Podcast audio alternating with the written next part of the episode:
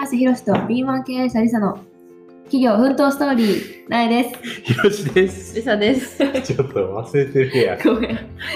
一瞬ポンって飛んだ。うん、電話は大丈夫です。はい、今日はですね、まあその私たちのさ、今の大きな目標っていうか課題として、はいはいやっぱ知名度を広げるとか、集客をどういうふうにするかとか、うんどうやってね、あの、まあ、お客さんをさ、知ってもらおうかな。自分たちがやってることうんうんうん。をいろんな人にどうやって拡散しうんうんうん。て広めていくか。はい、っていうのが、まあ、ポイントかなっていうふうに思うねんけど、まあ、それでさ、今のこの便利な世の中、うんうん。まあ、SNS をさ、ね。がっつり活用していきたいなっていうふうに考えてんねんけど、うん。まあ、でもそれぞれ SNS って言ってもさいろんな種類があるし、うん。まあ、それぞれの特徴とか、うんうんいいメリットデメリットを。つかまんと、まあ、無理やりっていうかなんか好き勝手さやってさ、広まるわけではないから、うんうんうん。その辺上手に活用していきたいなっていうふうに思ってんねんけど、まあ、そこでちょっとなんか Google 先生に聞いてみてそのどういうふうに SNS を使ったらいいのかみたいな。はい。そしたらなんか Facebook うんはちょっと年齢層が高めああ、もう今となっては今それ、その間、ひしひし伝わってすくるよなるよな。。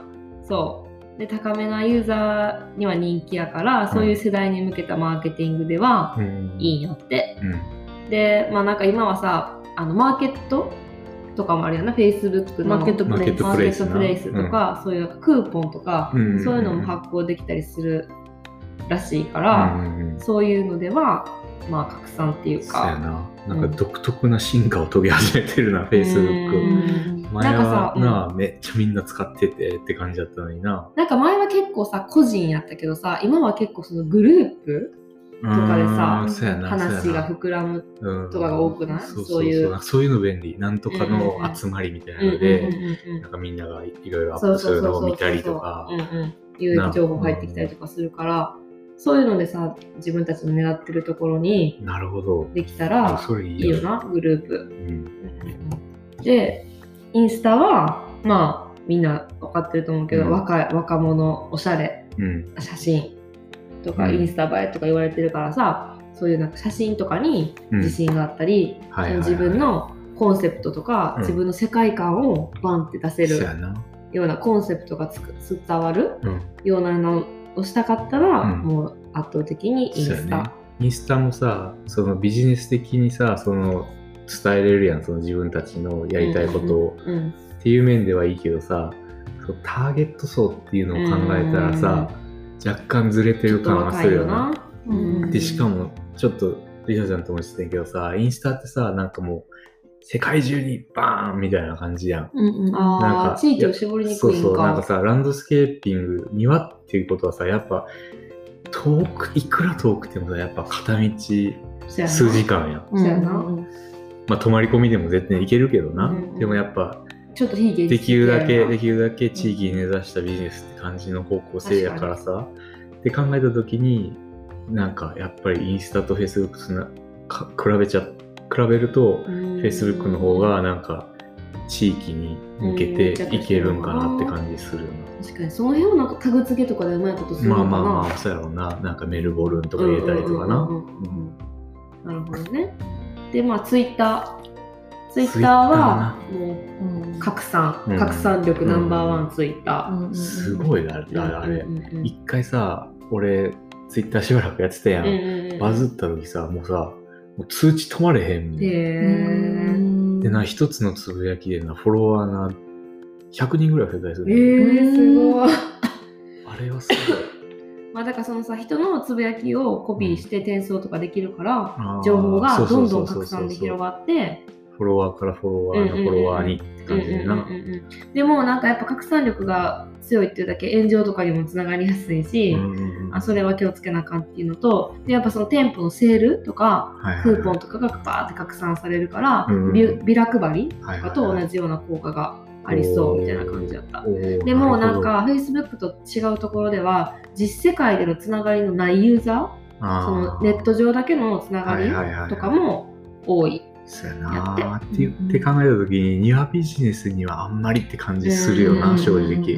確かに。拡散力あってもさなんかうんお客さんに対して拡散せなあかんけどさまあ知名度が上がってもなしゃあないからな。なんかやっぱ文字制限とかもあるから、ああの自分の発言できるのにな。うん。だから、やっぱ対象、Facebook とは対照的っていうか、うん。もう Twitter ではキャラ立ちした面白いおかしいような投稿とか、はいはいはい。そういうのが目立つ感じ。やな文字ベースやな。んなんか伝えるとしたらやっぱ写真やもんな、どっちかっていうと、うんうんうんうんこっちのビジネスは。